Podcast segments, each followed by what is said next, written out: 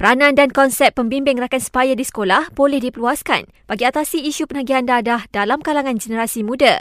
Presiden Alumni Parlimen Belia Malaysia, Encik Muhammad Nazrin Faiz, memberikan pendapat dan saranan beliau.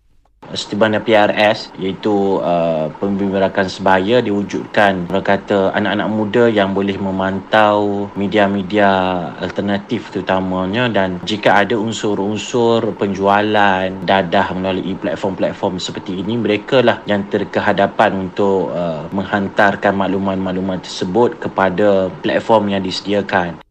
Beliau menegaskan, media-media alternatif kini sama pentingnya dengan peranan media arus perdana yang boleh digunakan sebagai senjata dalam perang ke atas najis dadah menjadikan perang kepada dadah ini adalah satu khidmat sosial kepada semua termasuk juga media-media alternatif yang akan uh, mempromosikan tentang perjuangan tanpa dadah di platform-platform mereka. Jadi perlu dikati media-media alternatif yang uh, mempunyai orang kata pengikut-pengikut yang besar di samping itu, selebriti dan pepengaruh media sosial boleh membantu menyebarkan dan menarik golongan muda membenci dadah.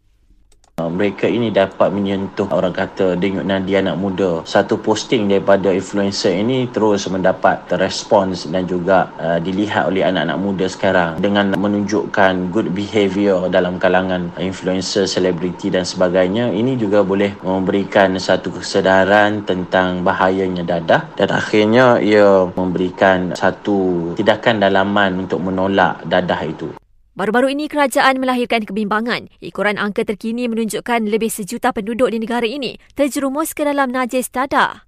Lebih menyedihkan apabila hampir 330,000 penagih adalah golongan yang berusia 15 hingga 29 tahun. Malah kajian UKM mendapati, 6 daripada setiap 100 belia mengaku pernah ambil dadah dengan 4 daripadanya mengaku masih aktif menagih. Terdahulu, Kementerian Komunikasi dan Digital maklumkan pihaknya telah bincang dengan AADK mengenai langkah dan mekanisme penting bagi bantras kegiatan menjual dadah secara dalam talian. Berdasarkan pendedahan AADK, aktiviti penjualan dadah sintetik melalui laman sesawang gelap juga Telegram dan WhatsApp dengan harga serendah RM18. Dadah tersebut dihantar kepada pelanggan melalui khidmat kiriman cepat atau orang persendirian.